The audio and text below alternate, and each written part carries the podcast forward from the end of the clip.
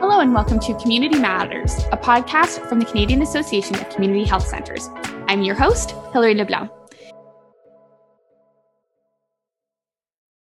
In this episode of the podcast, we continue to explore the impact of the COVID 19 pandemic and how the community health centres have stepped up in response.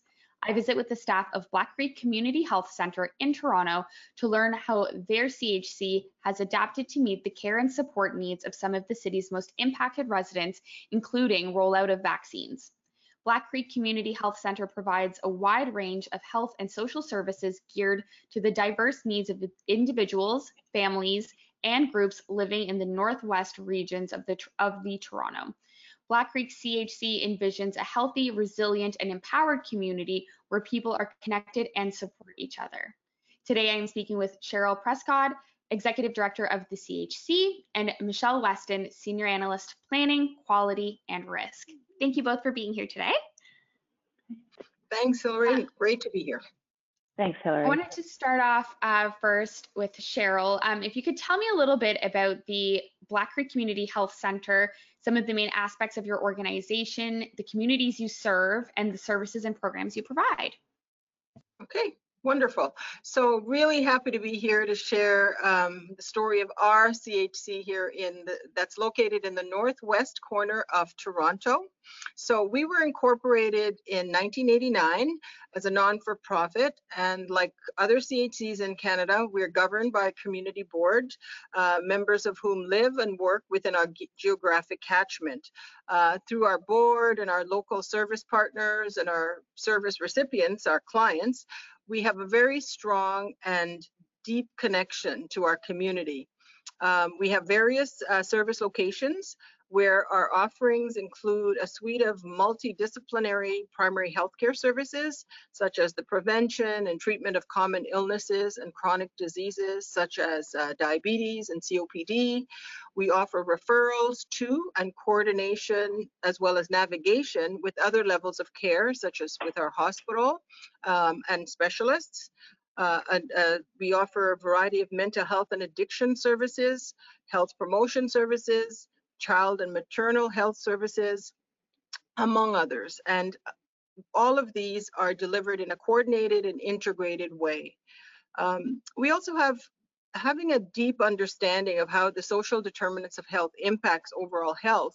We work with multiple partners in our community to address these uh, determinants of health by connecting our clients and our community members to services in other sectors, such as housing, legal services, youth services, food um, issues to uh, services to address food insecurity, as well as education.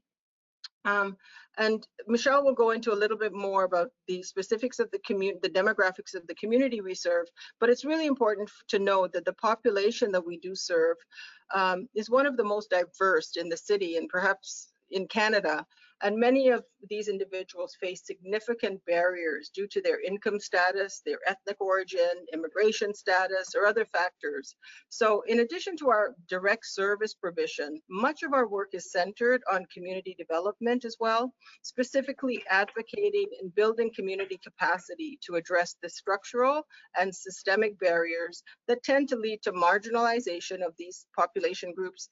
Um, so we do a lot of work on anti-poverty, anti-racism, racism, uh, because these are issues we feel very um, passionately about, and we know that they're issues that significantly impacts health outcomes within this, these um, population groups. So I'll turn it over to Michelle to talk a little bit more about the specific population within our catchment area. Thanks, Cheryl. So as Cheryl mentioned, um, we're located in the northwest uh, part of Toronto. Um, you know, our community stands out in a number of different ways. Um, as many community health centers, you know, we really focus on serving populations that are um, facing both systemic um, as well as other uh, barriers when it comes to accessing healthcare. Um, our community stands out in many ways um, as compared to the rest of the city of Toronto.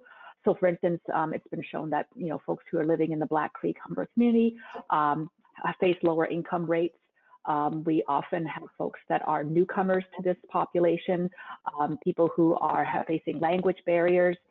we're serving a very ethnically, culturally, and linguistically diverse community. So we have many people in our community that are predominantly from the Black African Caribbean culture, um, Latin Hispanic, uh, South Asian, um, Southeast Asian.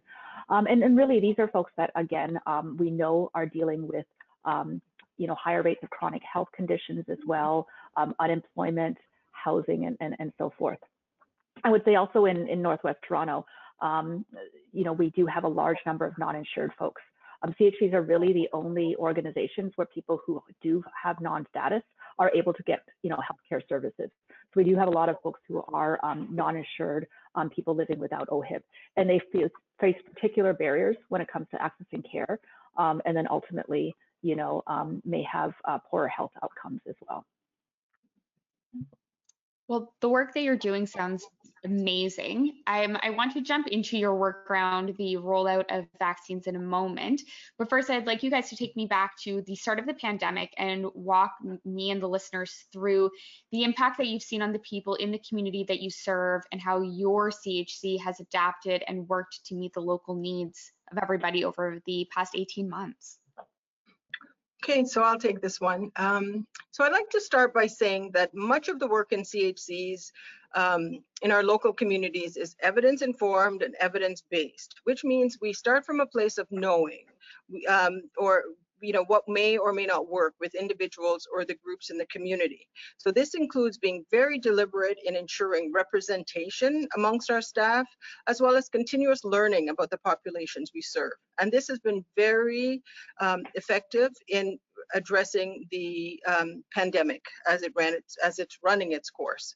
So at the start of the pandemic in uh, march 2020 knowing what we know of the population in this community, the barriers faced by those that are non-insured, as Michelle mentioned, that are essential workers, those living in crowded spaces, often with multi-generational family members, with language barriers and or linguistic literacy level uh, barriers, not to mention the high prevalence of chronic conditions within uh, the community, all factors which we feared would lead to an increased risk of contracting the virus becoming very sick with the virus, as well as being hospitalized for members of the community we serve.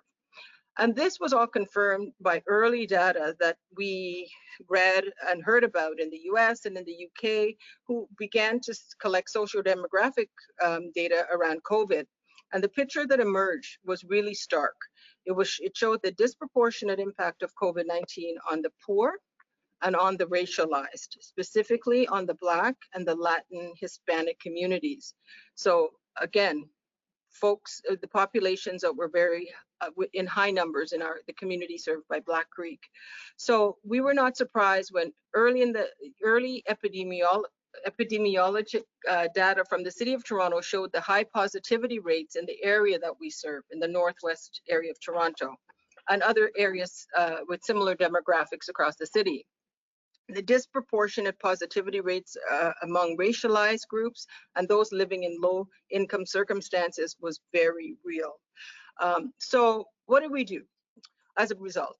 I think one of the first actions that we took, uh, especially among the leadership of Black Creek, was along with other Black leaders in our sector, we advocated for the collection of socio-demographic data, including race-based data among COVID cases that were emerging in the city. Um, and I think at this point, I'd like to also speak a little bit about the fact that we can't speak about the COVID pandemic without mentioning the rise um, in awareness and the, you know, and how things like racism and discrimination came to light with the pandemic.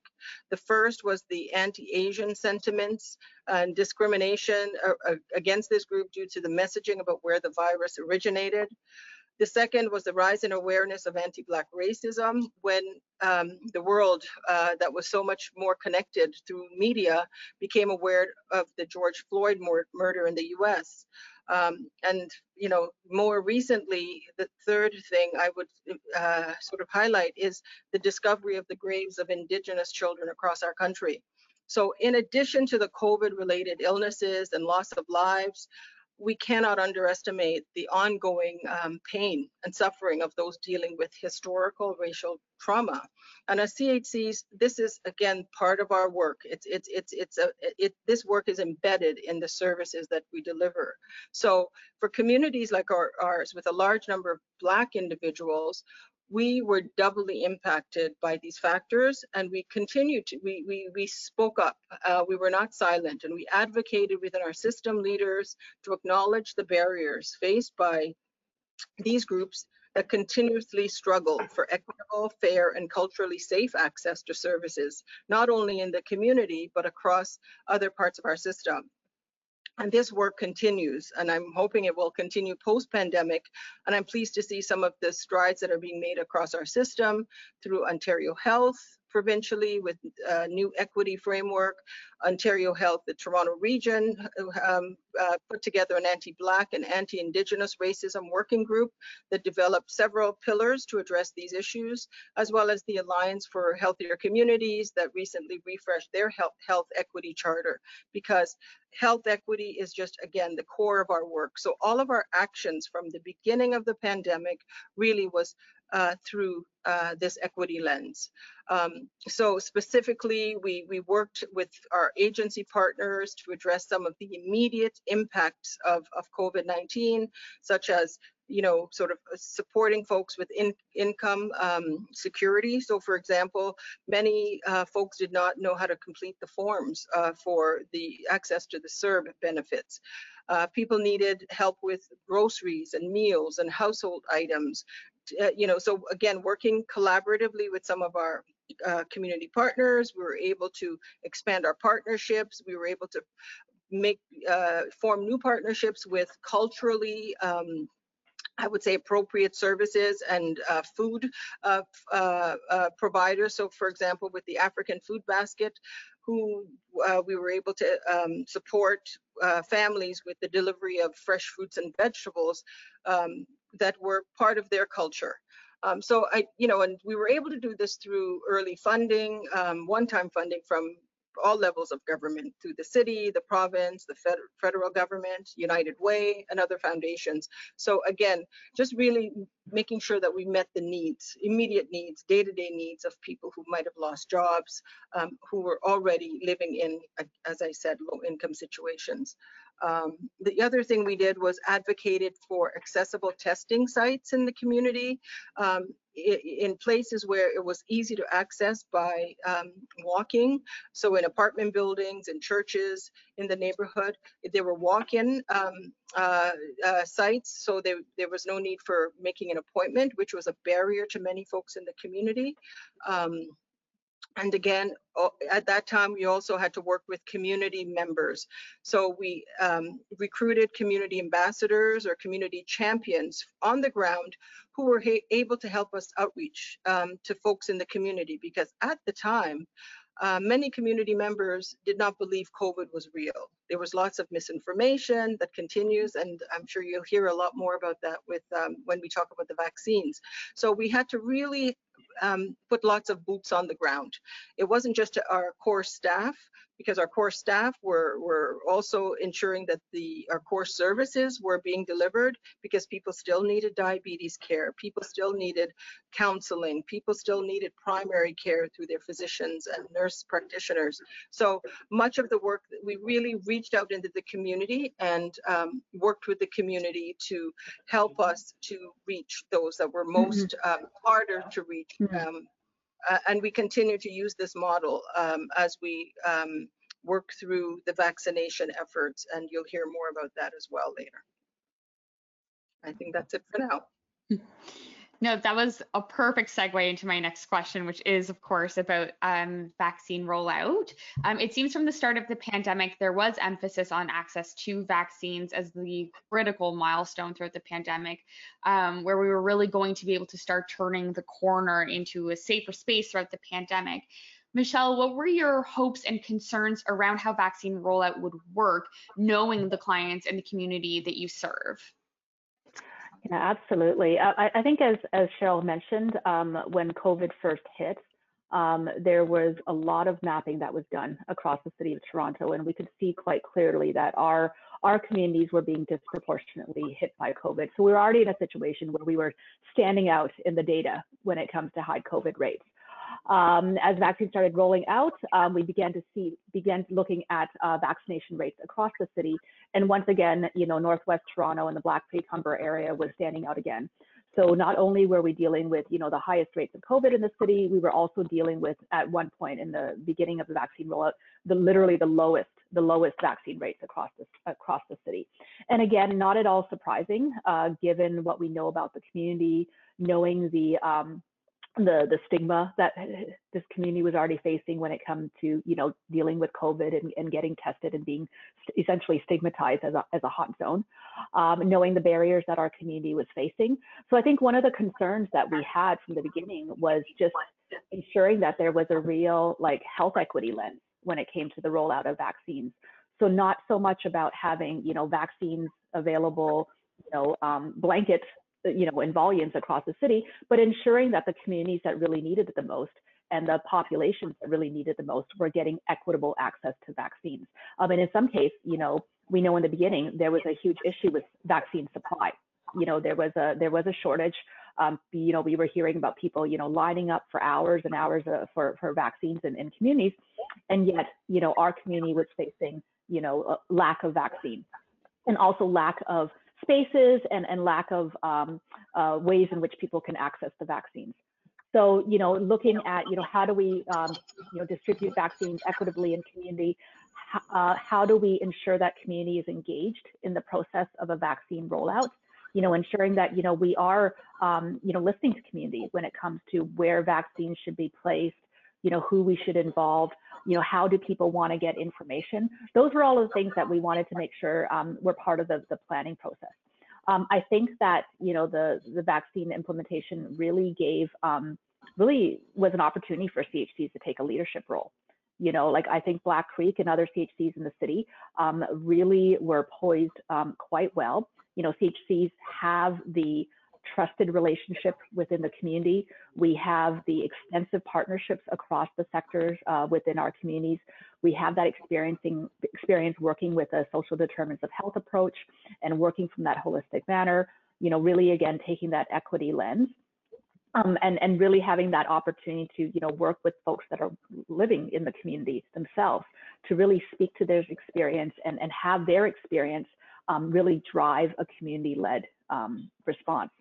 So I think it was, um, you know, one of the things that we wanted to make sure was that we were working with our partners, working with our community ambassadors to ensure that our communities um, and those specific neighborhoods and those specific populations that needed vaccines were the ones, you know, receiving it first.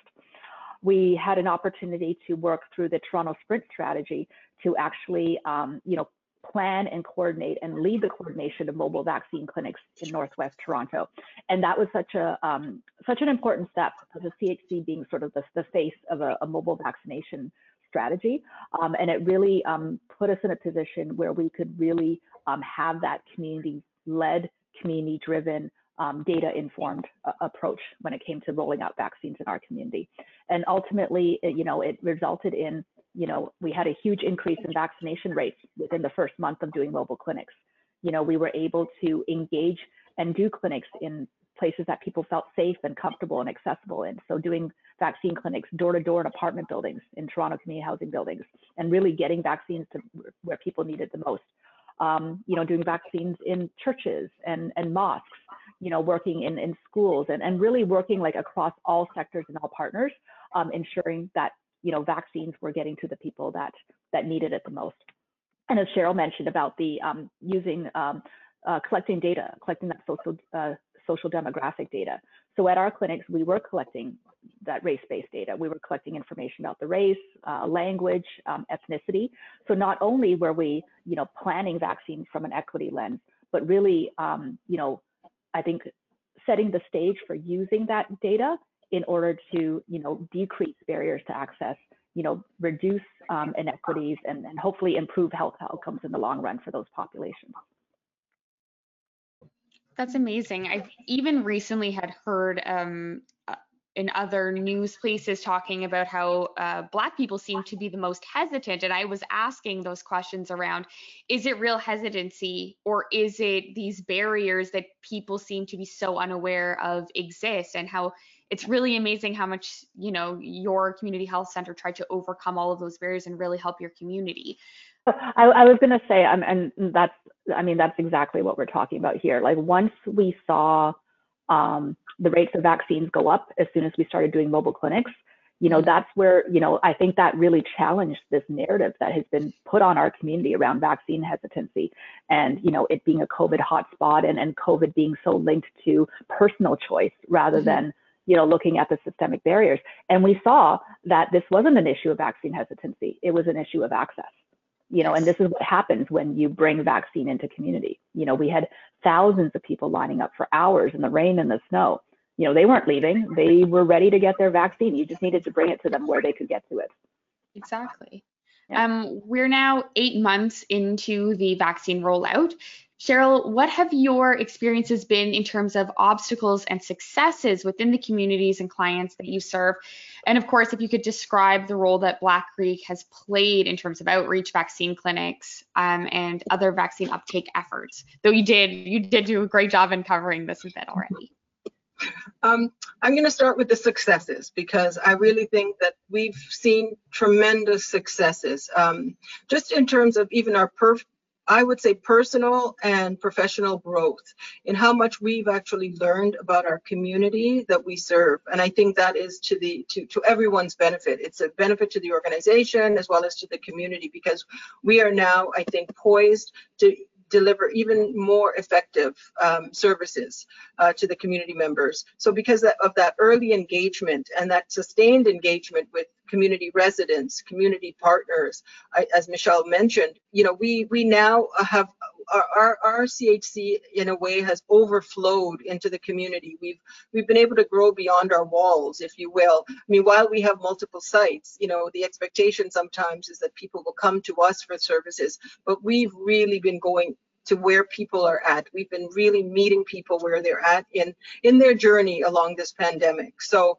I think you know we've just been able to expand our partnerships. Um, especially diversity of partnerships. We've worked in our vaccine rollout, we've worked closely with um, the Vietnamese community, the Latin and Hispanic community, the Muslim community, and the Black community. So, you know, and we we've taken from them, we've worked alongside them. It wasn't, you know, just Black Creek doing this work. It was working with these partners hand in hand. And and I think these engagements really helped us to address those challenges of vaccine hesitancy and lack of confidence in not only the vaccine itself and worrying about, you know, this vaccine was developed too quickly, uh, we're not really sure, you know, we, we, we trust it, but also the lack of trust in a system. So by, by working with, with our community partners, by really engaging with community members, I think we really um, uh, we were able to to have discussions, authentic discussions.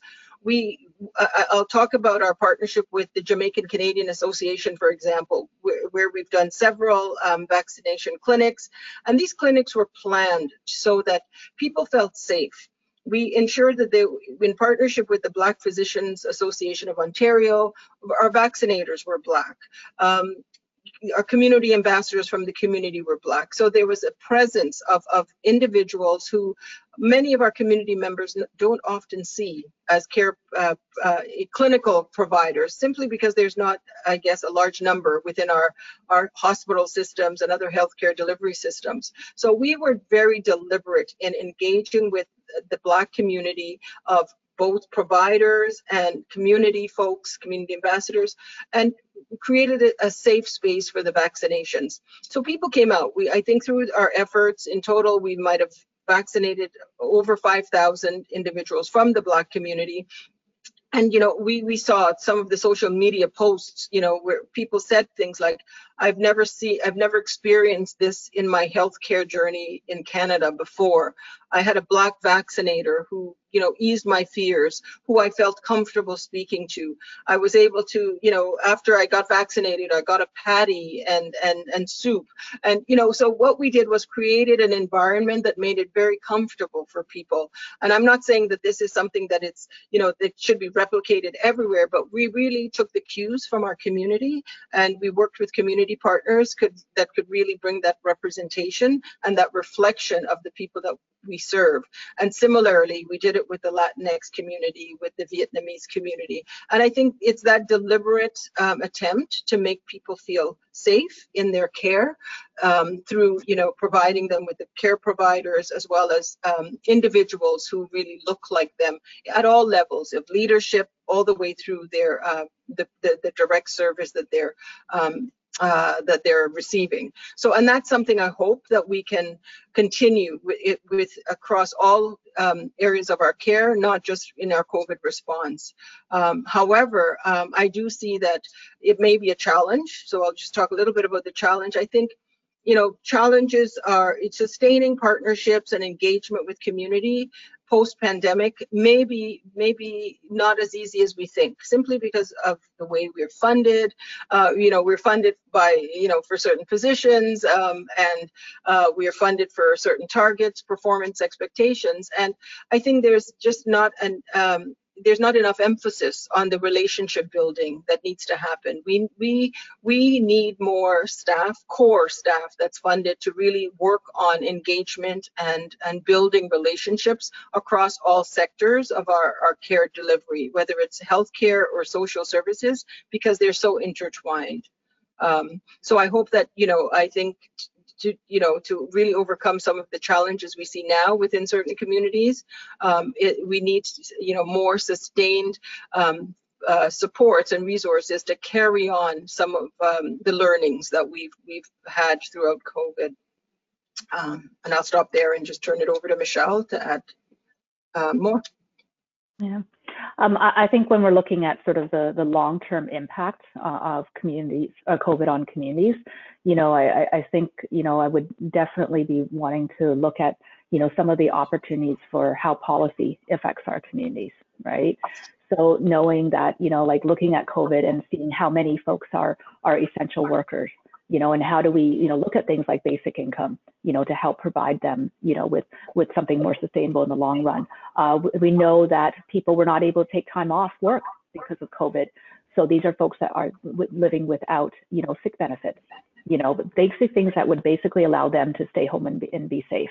Um, we saw a lot of the um, emergency supports that were, you know, the government was able to put in place like CERB and, and other financial support. So we know that those things are possible, and we saw that those made a real difference in, in the lives of the communities that we that we were supporting during that time. So you know, looking at you know in the long term and, and what can help support our, our communities, you know, like there there needs to be you know you know supports from the government that that address the systemic barriers that are that are leading to these health inequities in the first place, and that'll go a long way in helping to improve the health of, of everyone.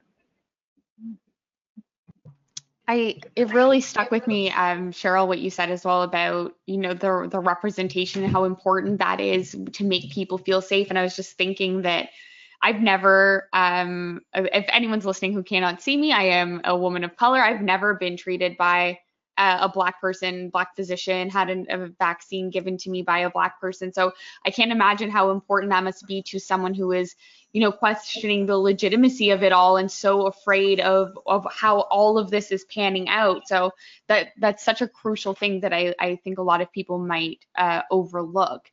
Um, I'll ask you both this um, final question. What do you both think that the experiences over the last 18 months say about the ability of Black Creek Community Health Center to adapt to emerging social and political health issues and the importance of CHCs within our health and social service systems? Michelle, if you want to go first. Um, yeah, I mean, I think you know, as as we've mentioned, this has been such a time of, of learning and, and growth for our for our organization. Um, I think we've had to really hit the ground running and be very very um, adaptive and flexible and, and meet the needs of community. I think what's great about CHCs is that we are so embedded in community. You know, this is a model that truly is poised to provide that wraparound um, holistic approach to, to people who, who need those supports the most and, and really, really working from a social determinants of health um, approach. I think COVID was something that just, you know, really um, showed, you know, what can happen uh, from a social determinants of health perspective for, for people. People were being affected across the board, um, financially, um, you know, social wise, you know, social inclusion, um, you know, their ability to, you know, obviously be, be healthy and maintain good health. Um, and I think CHCs are really, you know, that, that that's really their wheelhouse, you know, is, is to work from that, from work from that approach and really have that, that community-led, community-based perspective. Um, again, I think, you know, um, looking at the communities that we serve, um, you know, each CHC is unique in the way they they you know develop their programs and, and needs, but um, I think that we're very well very well poised to continue to meet the evolving needs of our, our community because we are so responsive and we are very much community led and community driven.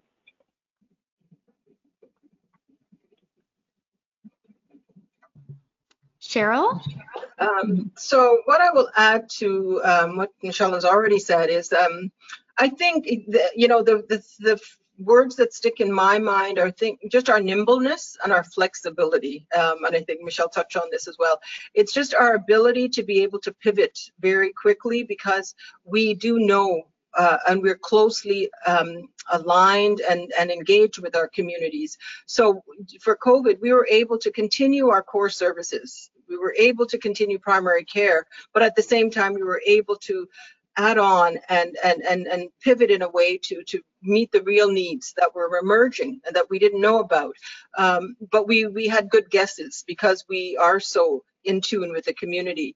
Um, so i think you know this is such an important thing for community-based organizations and an important role for us as CHCs because we saw the devastation and the the burden on our hospital system because our hospital systems were ready for um, for COVID cases. However, what what would it look like if in the if we were more uh, there were more of us around and we were able to really stem that tide and keep people well and they were able to to live a little more healthy, healthily health, healthful in their homes and in the community um, because again that's who we are. We we are in the business of keeping people well and helping them to manage their conditions at home and not having that burden on our emergency um, emergency rooms and and you know decreasing stays in hospitals. So it just makes so much good sense for both individual health community health as well as economic sense really for community health centers to be that place that go to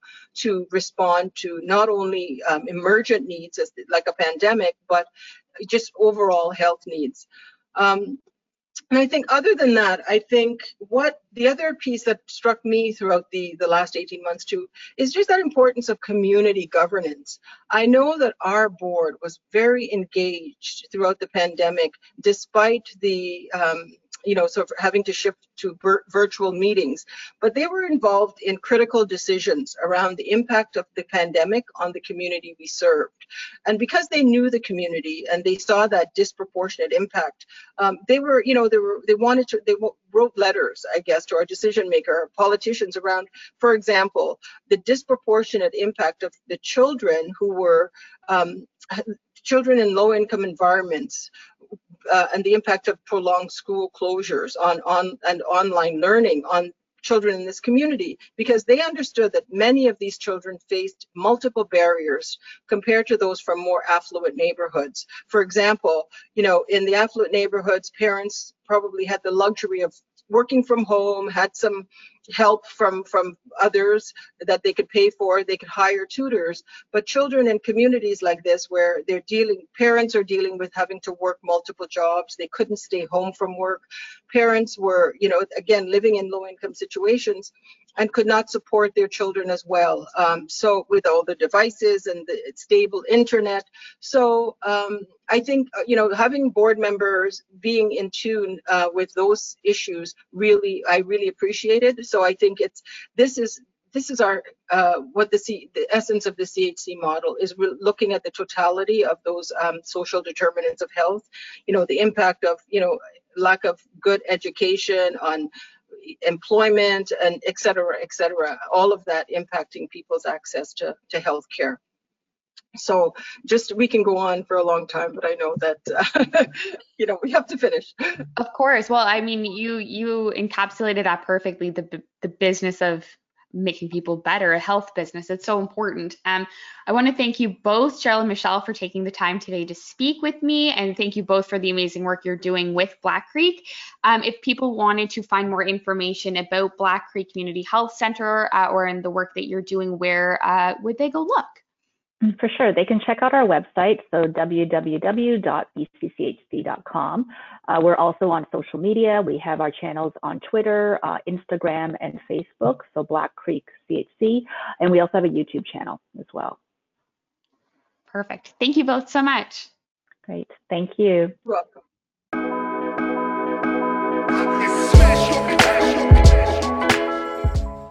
You for listening to Community Matters, a podcast from the Canadian Association of Community Health Centres.